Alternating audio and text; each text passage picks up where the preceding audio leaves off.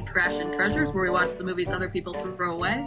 My name is Vry, and with me, as always, is Dorothy. Hello.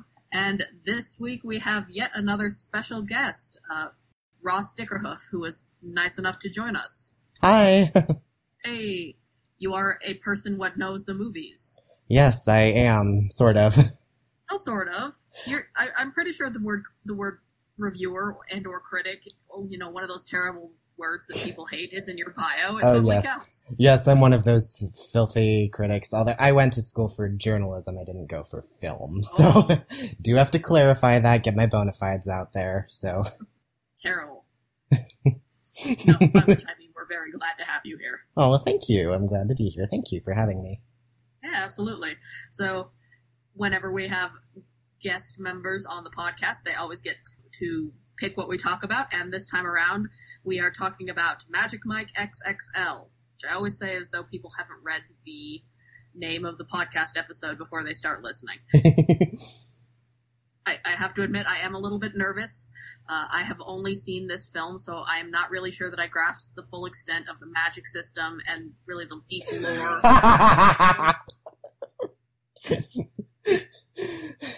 it's okay. Um Well, you know, it, it, you only need to have read about five of the novels to grasp the um, sort of extended timeline implications of this one. yeah, it's okay. Like if you just do like a brief tour on Wiki, like you can get the gist of it.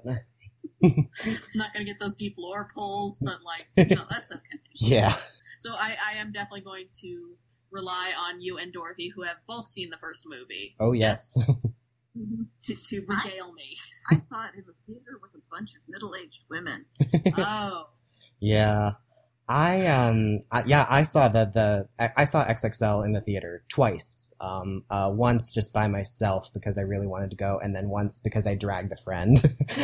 so it does seem like it had one of those theatrical runs where like it lasted longer than anybody thought it would because it had surprisingly good word of mouth. Yeah, it did. It actually uh, like I think that was at where it ended up making most of its money because it didn't have like a particularly great opening weekend, but then it it stayed out there for a really long time. And it's it's very interesting because it's such a tonal shift from the first one. Oh, it's a huge tonal shift and Yeah, like immense. mm-hmm. Cuz the first I, movie- I gotta say, much better.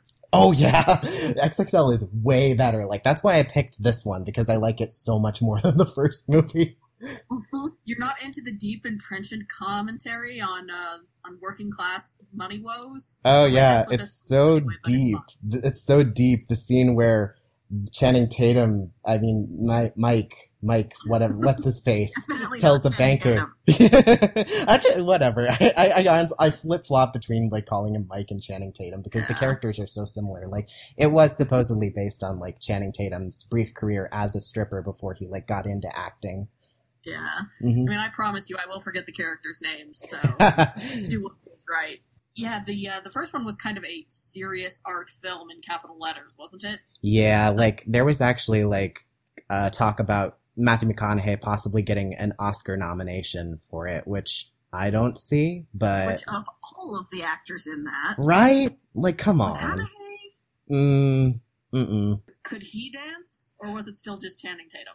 He doesn't he dance had scenes, much. but no, Channing Tatum is the only dancer. Yeah, yeah. Channing Tatum is the only one that really dances. The others just kind of pose and occasionally hump random women. Which I mean, I have been to one male strip show, and that does track.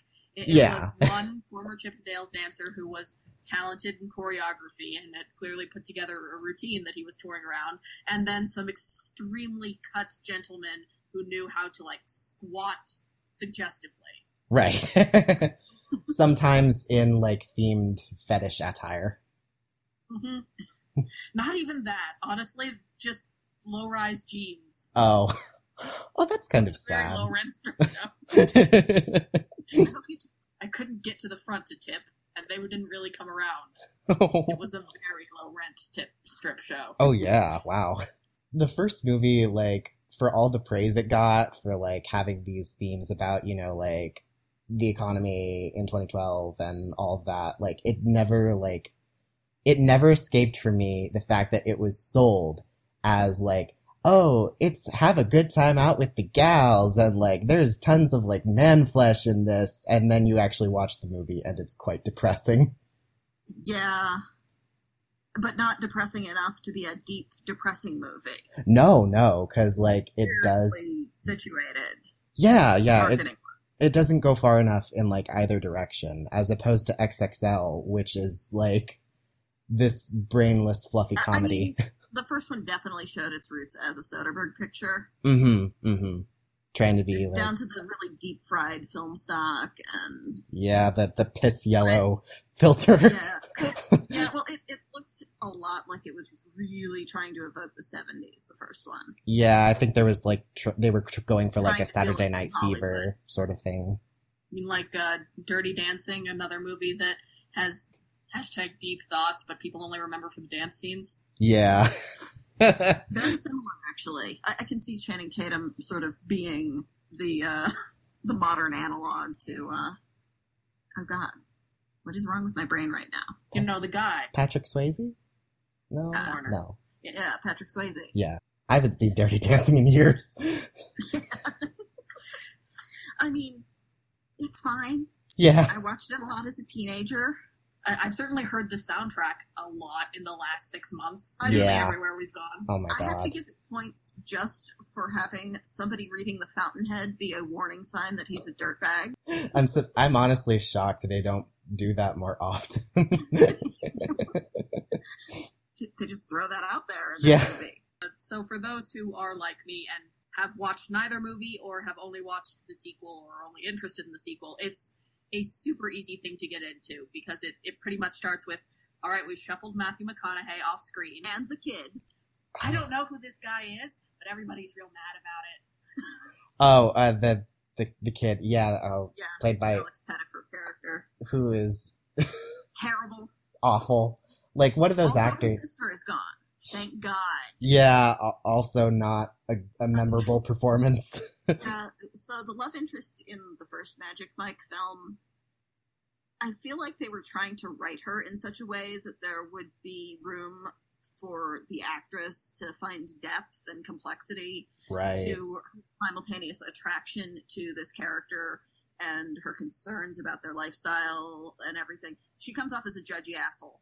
Right, like you get like a lot of blank stares of her just watching him while he performs and stuff, and it just And kind just telling him that, you know, his lifestyle is terrible when he's actively trying to get out of it. Weird for a movie that marketed itself so heavily as a night out for the gals to be so actively contemptuous of its main female character. right, like it really, yeah, I mean, it she doesn't. wasn't as bad as the Olivia Munn character. Oh my god, oh yeah, I I honestly completely forgot about that character um, until I rewatched it like this most recent time, and I was like, oh yeah, right, that was a thing, a I not know. good thing.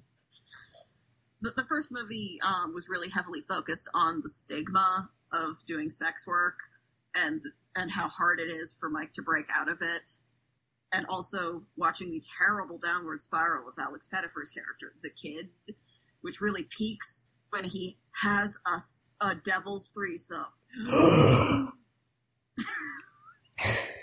like that is seriously treated as just the absolute Like, is this point of no return. hmm is this terrifying red washed blowjob from shame levels of homophobia or Oh no, um, it's it's actually like, it's it's honestly like really wimpy the way it plays out in the Yeah, movie. don't see it because we're in Mike's perspective through most of the movie. hmm So he sees this about to go down and is like, you shouldn't do this. hmm And then leaves. And And I so, like, I would have enjoyed watching Matt Bomer get it on with two people. yeah, so clearly i've made the right choice to only watching xxl because it is a joyous fun road trip it's made entirely so of it fun. Yeah, so XXL opens with um, Mike has uh, achieved his furniture making business, which y'all may remember he was attempting to finance in the first movie, yes i totally remember this where he builds furniture out of trash hmm because he's an artist. is it a metaphor for their life situation I guess, kind of. We can go with that. in that really like, uh, in that really like basic where I way where I guess you could stretch it. I mean, the way you have described this film to me, that sounds like the kind of metaphor the film would make. I mean, you're not wrong. Um, but he gets a call after we're, we're, you know, shown contextually that, you know, his girlfriend has left him and he's not having such a great time owning his own business. hmm That he gets a phone call and, uh, Tarzan informs him that, uh, that Matthew McConaughey is gone, man. Been the Dear best audience. ever. Yes. and then he shows up at um, a hotel where he's expecting a wake, and it turns out it's a pool party because wah wah. Which is about the level of anger and conflict present in this film throughout. yeah. Very gentle bro pranks. Kind of nice. Yeah, yeah, just very pleasant. Like, there's like one kind of dramatic moment about like 40 minutes in, and then that's it. That's the most conflict you get for the entire movie. The pool party scene is also such a beautiful metaphor for what the whole film intends to be, where it loudly announces that our serious business art character is gone, and now we can have fun. Yes. Because, like, right as soon as uh, Channing Tatum shows up, like, he's tackled from behind by Joe Manganiello's. I can't pronounce his last name, I'm sorry. But his, his character, like, bear hugs Manganiello or, or something. Attempt to quote me on that at all. Okay. I'm probably wrong. Yeah, but he shows up, tackles uh, Channing Tatum from behind. His towel falls off, full view of his ass, and they topple into a pool. And it It's a well toned ass. mhm. it is a nice ass. He has a very intense plot line. oh, super intense, the most intense. It's taken from probably the deepest and most artistic novel of all time, after all. The Godfather. Oh, I, I was gonna say uh, Laurell K. Hamilton's uh, Anita Blake series. also your thing. Which one are you talking about?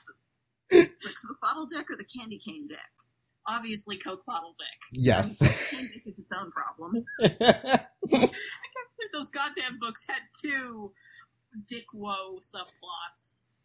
But yes, his character's woe is that he has a ginormo dick, so he can't have sex with the aver- with, with the average partner because he'll hurt them. So he's looking for his glass slipper that will fit his dick.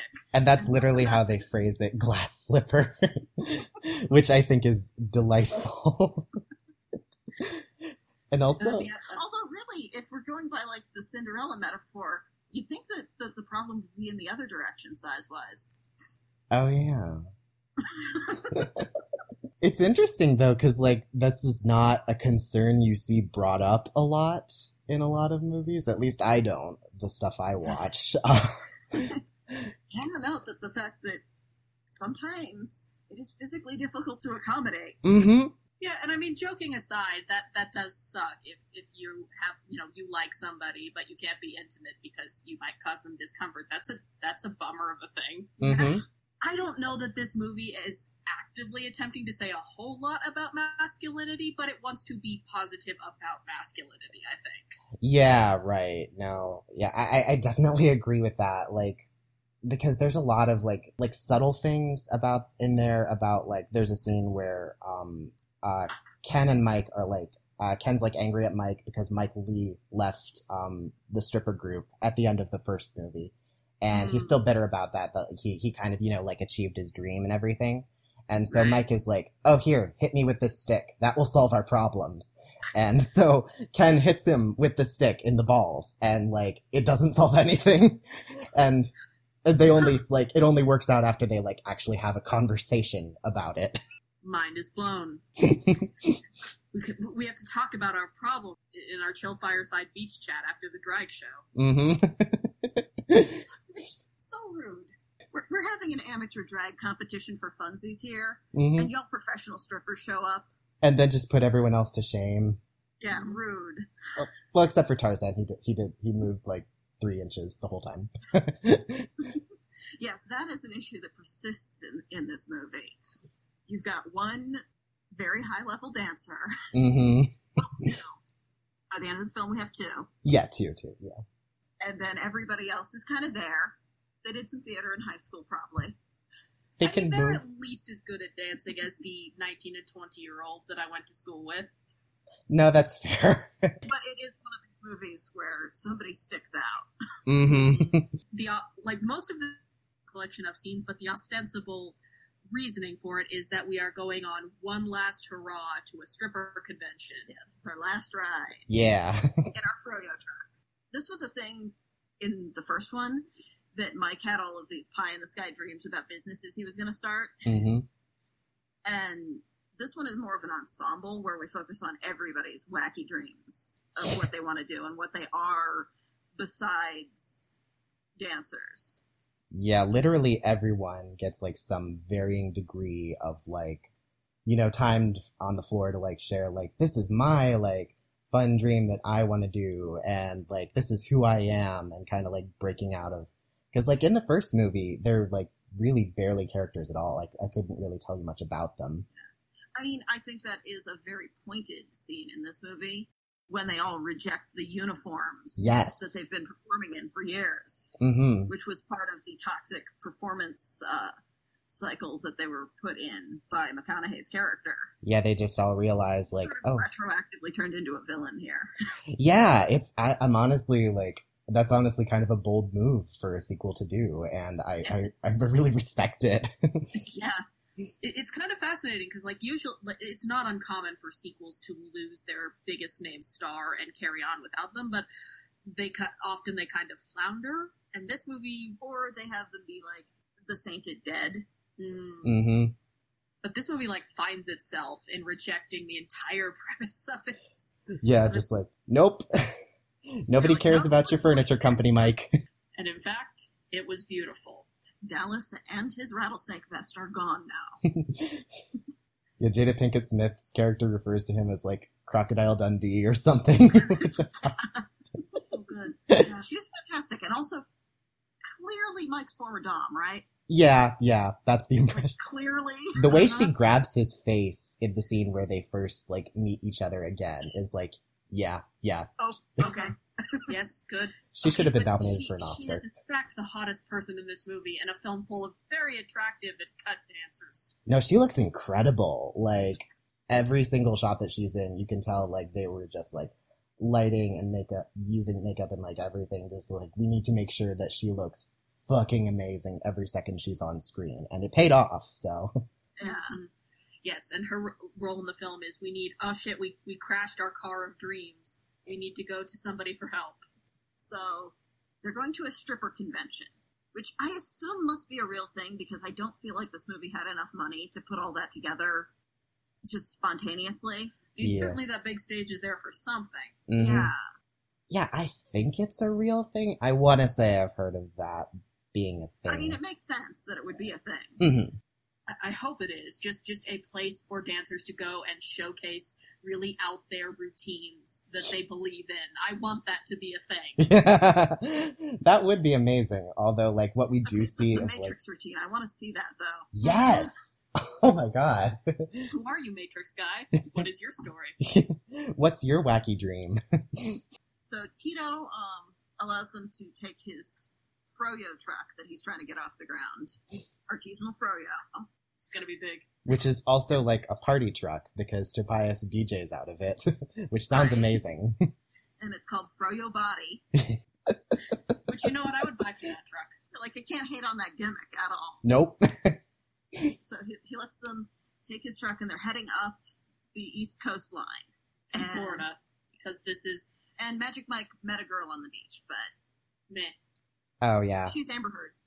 She exists. Yeah, she's like this character has basically no narrative utility except maybe to be like kind of an audience insert. I think. I think that was the intent with this character.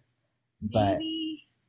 I mean, she's an improvement upon the last love interest, so yeah, she's better than the first one, but like he gets a pass from me on that one. yeah, not by much. Like uh her wardrobe is nice. she looks perilously close to having white girl dreads. Yeah. Oh. She looks like that girl who is seriously considering putting dreads in her hair. I mean, she does have a long monologue about her inner drag queen, so like I feel like white dreads are not outside the realm of possibility for her. Yeah. Her drag queen monologue is weird because her, her drag queen name sucks. Uh-huh. Yeah, Dolly Tits. Like it's not a pun. It's It's not even like a pun. There's nothing there. it doesn't even sound like a real name. Mike's drag queen name isn't really a drag queen name either, though. That's definitely a member of GWAR or something. Yeah. It's Clitoria labia, I think. Mhm. that is absolutely for the Monster Performance Art Band. But like, neither of these are very good drag queens. Mm-mm. But they're similarly lame. So they're perfect for each other. Yeah, Yeah. And again, like she's I- such a non-presence. They have one conversation. They smile at each other vaguely because they it, when when he stays at her house, they do not bangy. They do not. The worst word. it is I hate is so terrible. Yeah, it is. They say bangy like 10 different times in this movie, and every single time it takes me out of it. I don't even know where this came from. Is this a thing someone has said, or is this a fetch situation? You could tell me either, and I would believe it.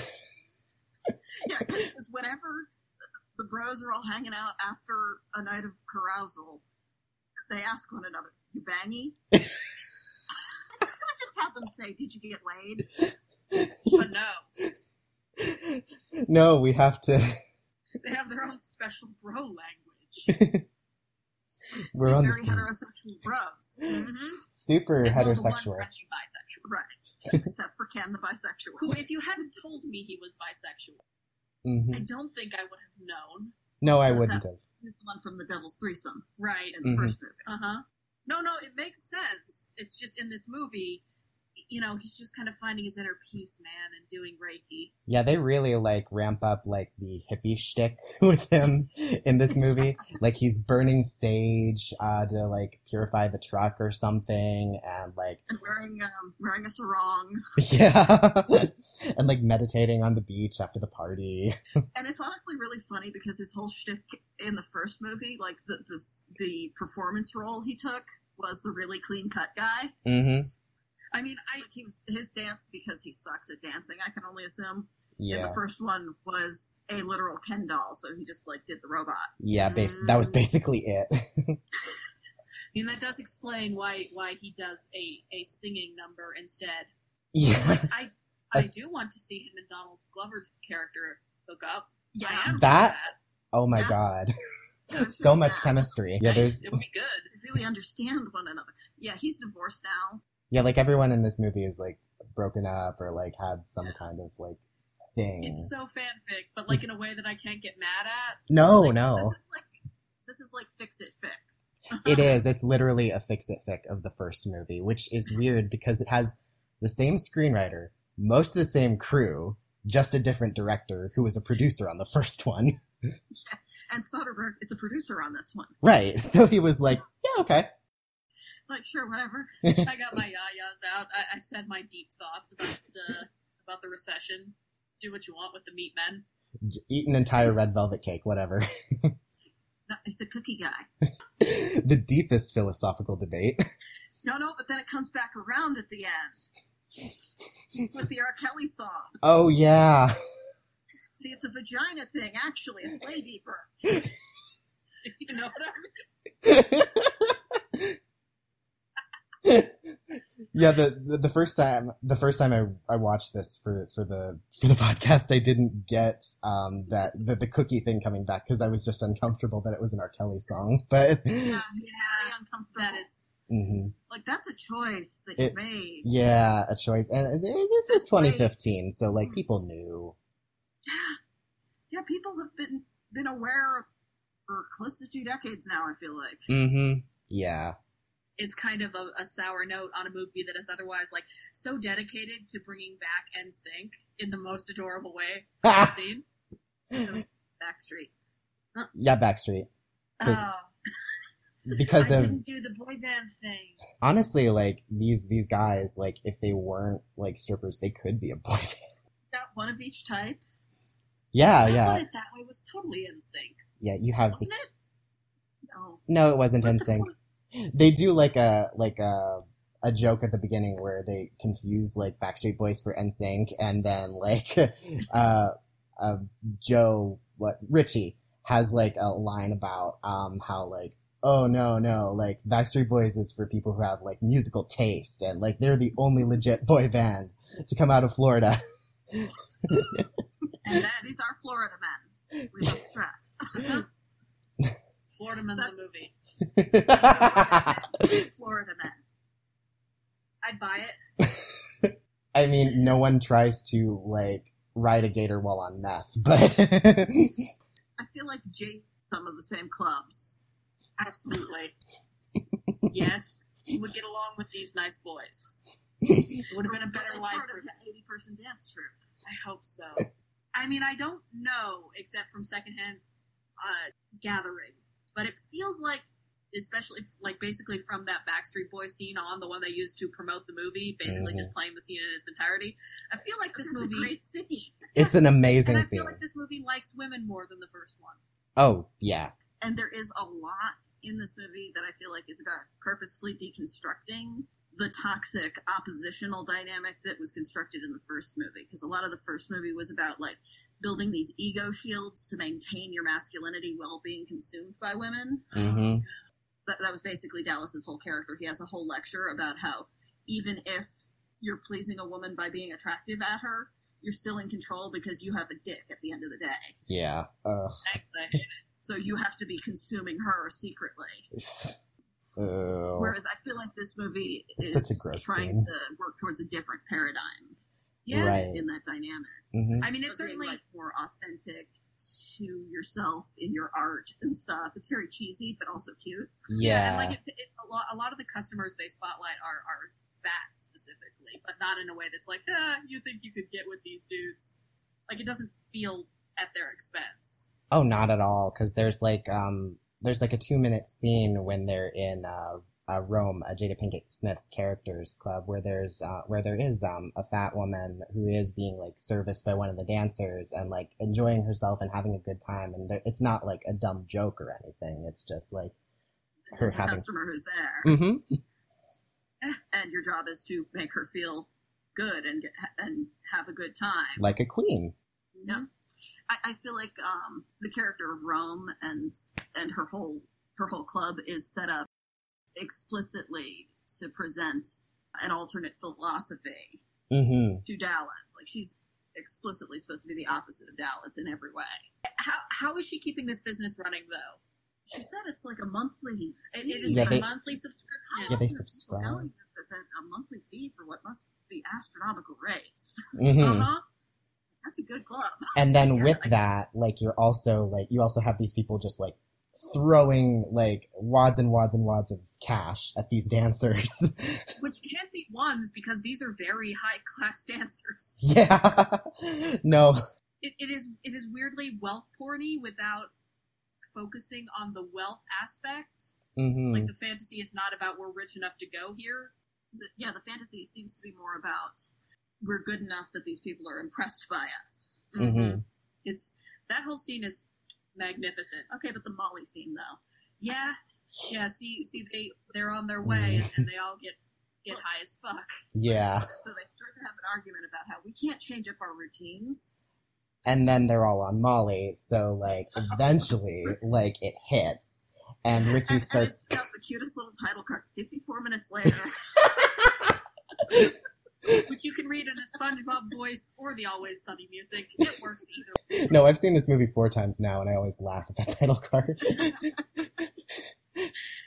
So the entire end, uh, the the entire Backstreet sequence is while they're all high as fuck. and like Richie is like losing his mojo, and he's like, "No, I don't know what I am if I'm not a fireman," because that was his old routine, uh, and he was, he's they're just fire like, phobia, which like is a very funny phrase. Phobia of fire, like word. reasonable. I feel like that's just being alive. That's Yeah. normal. But, but it's also about him like finding ways to like express himself as somebody who is desirable Mhm. because he's feeling really undesirable because he has problems physically having sex with people. hmm And it manifests in this really goofy routine with him like tearing open a bag of Cheetos and like pouring water on himself from a cooler. which he then presumably cleans up because these are nice boys. and he pays for it, don't worry. And he got another thing of Cheetos. Yeah. You can see him eating them in the next scene. There's such an emphasis on sweetness in this movie. hmm It's really interesting. Yeah, like the idea of sexual expression and aesthetics based around a, a soft masculinity. hmm Mhm. yeah, that entire "I want it that way" scene is like diametrically opposed to like every single stripping scene in the first movie, where a lot of it is based on just like very detachedly observing like how athletic the people are, like particularly if Channing Tatum's performing, or it's like I guess played for comedy maybe, but not like uh isn't it goofy that he's like pouring water over himself? Is it more like isn't it goofy that like people would find this attractive or something like that? yeah, Right. yeah. And the first movie also had a lot of um of that power thing going on, hmm where you saw the performers trying to shift the power balance around specifically by, si- by getting the viewers to engage in like simulated fellatio. hmm It was odd. The first movie was odd. It was. It's it's like it's a movie that's just like full of cognitive dissonance where like you can tell it is trying to be like the serious art movie, but then they I guess maybe they also feel they need to actually pander to the crowd that they're trying to pander to. But it because of like But in a weirdly hostile way. in a very hostile way. Yeah, yeah. Like I when I w- when I watched the first movie for the first time, I w- I like I do find like a lot of the men in this movie in both movies attractive, but like none of it was like read as sexy at all to me.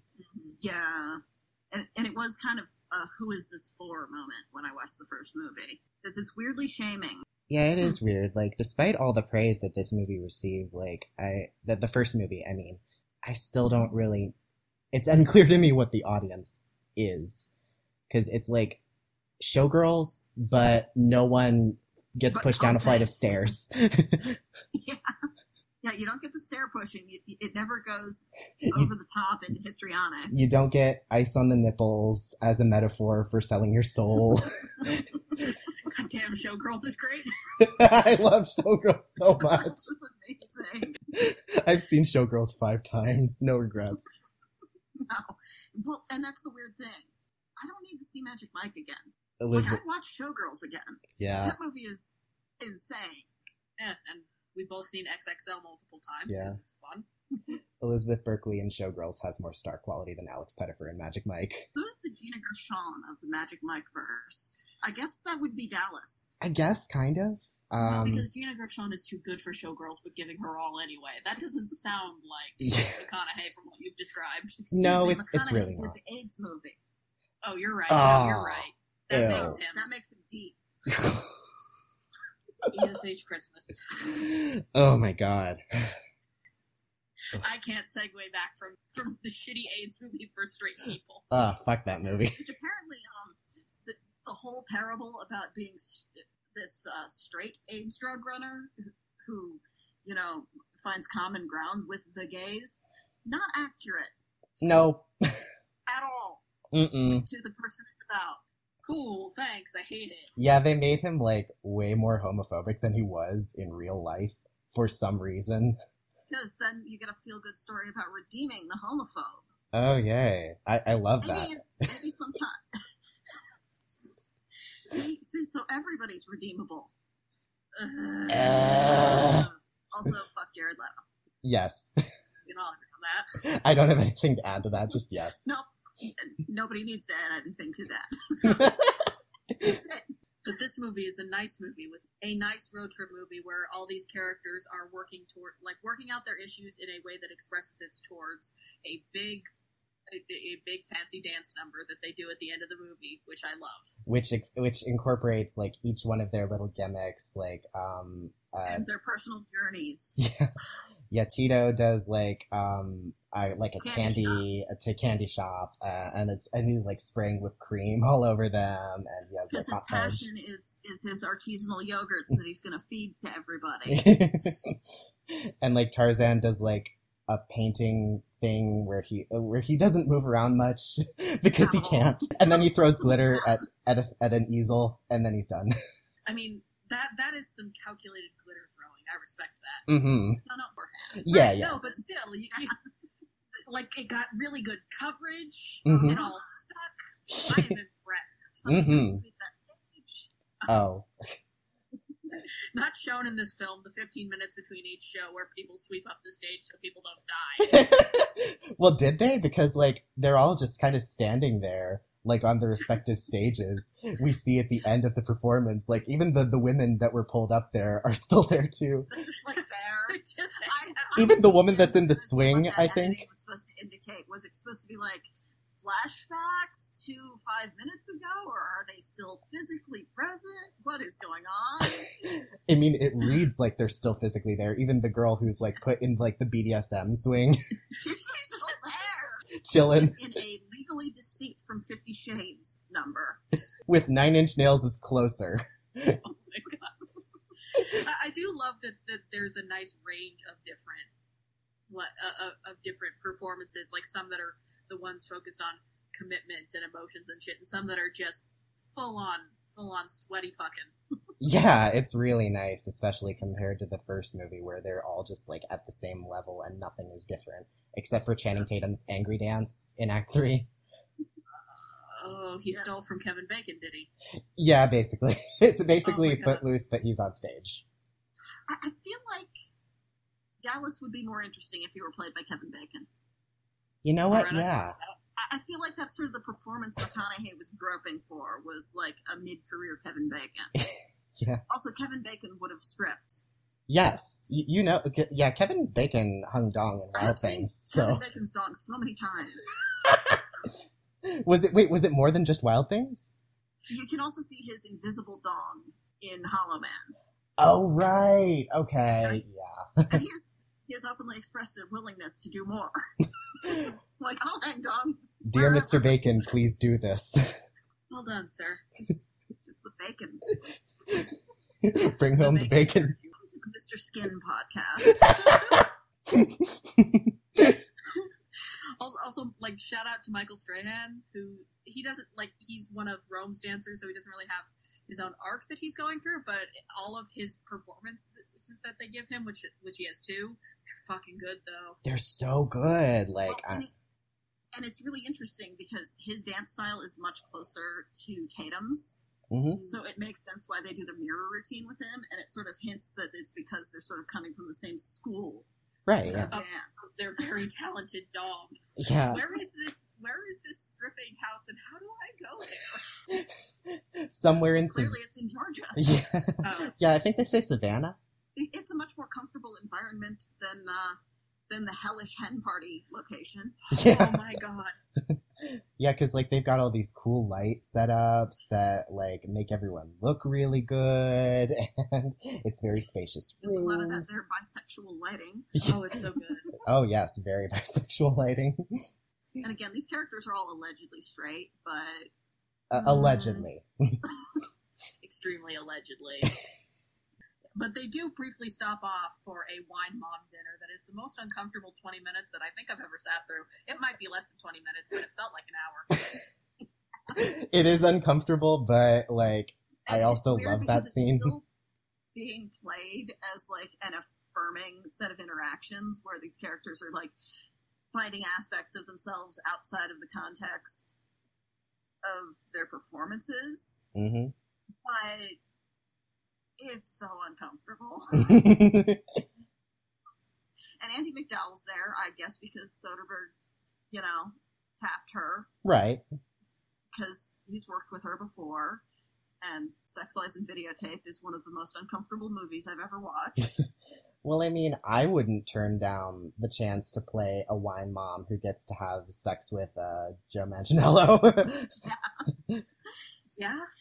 And that's also interesting because every time these characters have sex, it's off screen. oh yeah, like 100% off screen, not even fade to black. It's just, that Yeah. happened, hmm but that's not the focus.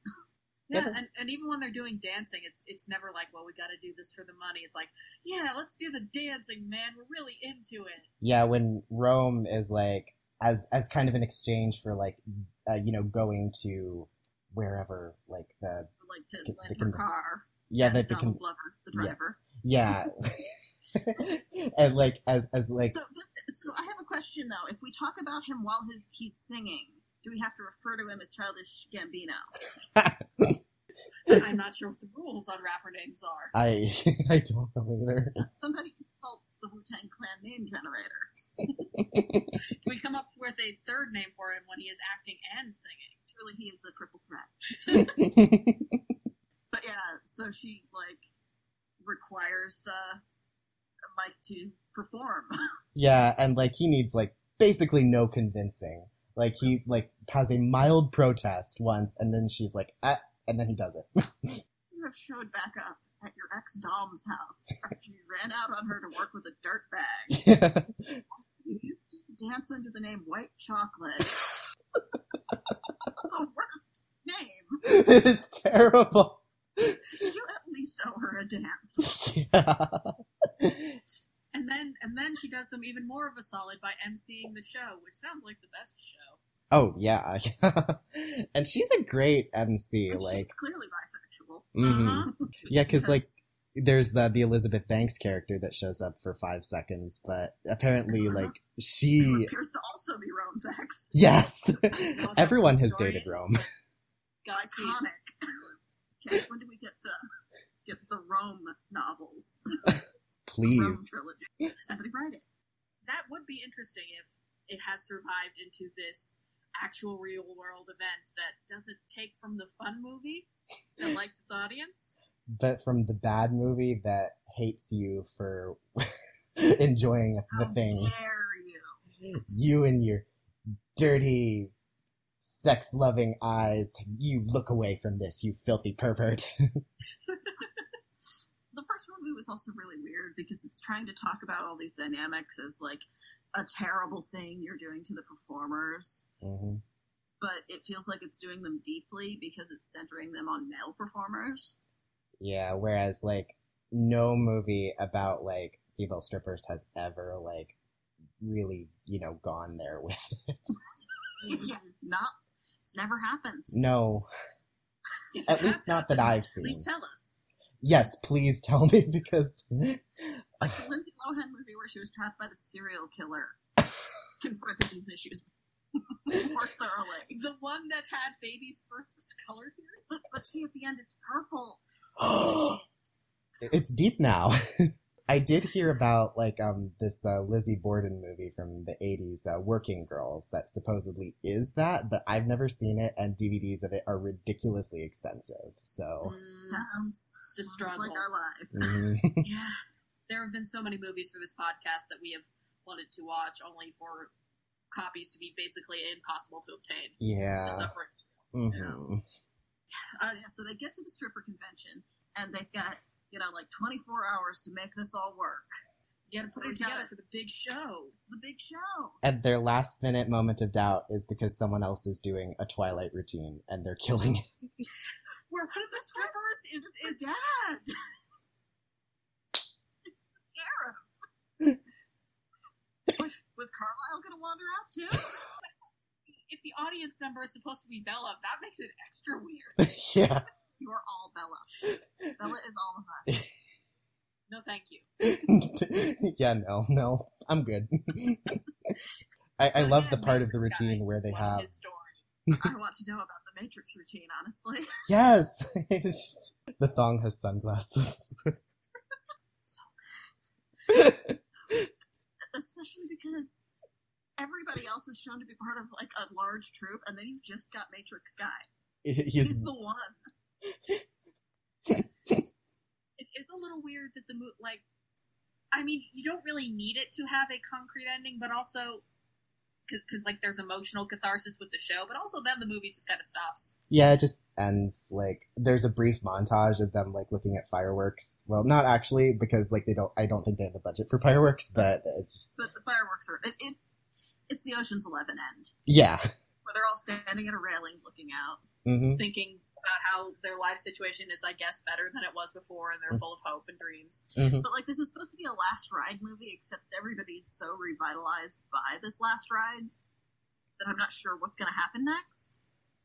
Yeah, there's really nowhere to go from there. Like I really Are did. they all going to depart into their other chosen careers and just continue to be buddies? Are they going to like strip sometimes for fun? What's going on? I right? Because like they can't get the band back together. It's it's a it's a job with a an end point. it's like I really did want another one of these movies, if only just because I enjoyed this one so much and I wanted another one like it. But like, I can't imagine where you would go from there because like. I, I don't know. It, it just kind of hits a plateau, like after like they, they go to Rome's place, and like that's like the most together they are for like the rest of the movie, and there's really no more conflict or anything else. So They, they even put a giant hat on it by having uh, Mike go over to uh, Tarzan, Ernest, and be like, "So we didn't have like a moment. here's our And I've moment. been having moments with everybody else. So I didn't know you were in Desert Storm. Because you know everybody else, there was conflict there because Mike left, he abandoned the team. Steve, So we got to reconnect. and even the movie knows that that's the structure it's got. I mean, it's like it's like Clerks three. You know, I thought I wanted it, but in my heart, I'm not sure it could have anything meaningful to say compared to its sequel. yeah. I feel I feel like if they kept making these movies, it would just fall into sort of an Ocean's Eleven series rhythm, where time to do another stripper movie. You know, everybody wanted a Florida vacation again. Yeah, hmm which I mean, it's working for Mamma Mia. Oh yeah, yeah. Like, yeah, Christine Baranski's getting her life over there. So But there is something kind of special about this movie being a joyous little oddity too. Mm-hmm. Oh yeah, I like this movie a lot. it's, It's- great. It's it was honestly one of my favorite movies of 2015, and that was the year Mad Max Fury Road came out. So I, and I genuinely enjoyed all of the um, all of the dance routines at the end because they they are all very on the nose, putting a little bow on all of the characters' sort of decisions on how they'll express themselves Mhm. and what they want to do with their lives. Because it's really talking about the idea of dance as creative expression. It's cute. I'm furiously Googling and not seeing any place that this is streaming currently. There are a couple places where you can like pay to rent it, and we got the DVD for like mega cheap, but I'm not seeing it on, on any of the subscription services. If there are, I'll put it down in the show notes. But yeah, I Yeah. looked I looked most I mean, places and I didn't see it. the but- DVD ultra cheap. It's worth more than one watch in my Mhm. book. Mhm. Oh, absolutely. I, I've seen this quite a few times now. So yeah, this is I, I think very clearly has our hearty recommendation, and I, I am very grateful to you, Ross, for giving us a reason to watch it again. well, thank you. do you guys have any final thoughts you want to give on it before we before we kind of careen into the the money stuff? Um, I definitely recommend it. It's not saying a whole lot, but what it is saying, it's it's thought through and decided uh, to go for it. Um, and it's saying it very sweetly. Uh, it's it's very sort of confectionery film, which again is very different from the first one well, in a I. good way. I think if you want a film that's going to be entertaining and pleasurable to watch, hmm and all of the actors are extremely likable. Everybody's doing their best. Peak cinema, like one of the greatest films ever made about homosocial bonding, and it, it's really fun. It's I, I I don't know. I feel like even if you know this kind of thing isn't normally your bag, you might get something out of it. You might at least like uh, enjoy like how well choreographed a lot of the dance routines are because like the the final one, the mirror one, is really really impressive. Like Yeah.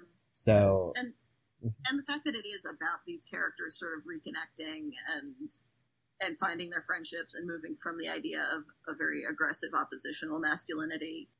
hmm Yeah, because like characters will like say to each other Mhm. multiple times in this movie, "I love you," and it's not like a joke or anything. It's just like, "Aw, Yeah. they're so soft." Good, good, kind muscle boys. In their you know, below the knee jorts. God. in every scene, because it's Florida and we can do that. the true Florida man experience. Right, well, Ross, you are a reviewer on the internet. Where can people find you and give you money for your thoughts on movies? well, you can find me on Twitter at terrible pun name. um, I'm I also have just like a WordPress blog where I occasionally write about it. I write about movies and stuff. I haven't updated that in a while. Um, I was last doing like a thing about Dracula movies, and I really need to get back to that because I was enjoying it. Um, but that's rosswritesthings.wordpress.com. Um, I also run a blog with my friend Tyler where we talk about Hey Arnold, and we just published a thing about the Christmas episode, which is really, really good and it made me cry. Um, and that's moveitfootballhead.wordpress.com. Uh, yes, all of you people go and see those. And it, after you've read uh, the stuff that Ross has written and thrown him a few dollars, you can come check out more of us, uh, find more episodes of the podcast on SoundCloud or Stitcher or Apple Podcasts. Uh, if you can give us a rating or review, we'd really appreciate it. Helps folks find us. You can email us at trashandtreasures underscore pod at outlook.com, or you can find us on social media on Tumblr for the time being at trash and treasures trashandtreasurespod.tumblr.com or on Twitter at trashpod.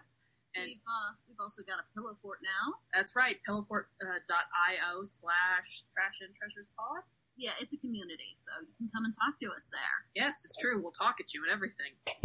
and uh, if you come say hi to us on social media, we'll give you a shout out on the show. Definitely want to shout out uh, Kate Weber, aka at Snapelicious3, who made this friggin' amazing knit reanimator blanket, and I want it, and I will pay money for it, and I need one. Uh, and I think that about wraps us up. Thank you so so much for uh, for joining us on the show, Ross. It's, it's always fun to have interesting, cool guests. Thank um, you for um, having me. For those of you sticking around next time, uh, you can join us for another drunk book club where we will be exploring the wide world of Lurlene McDaniel novels, aka OG tragedy porn. Oh. Take care of yourselves out there. See y'all. Bye.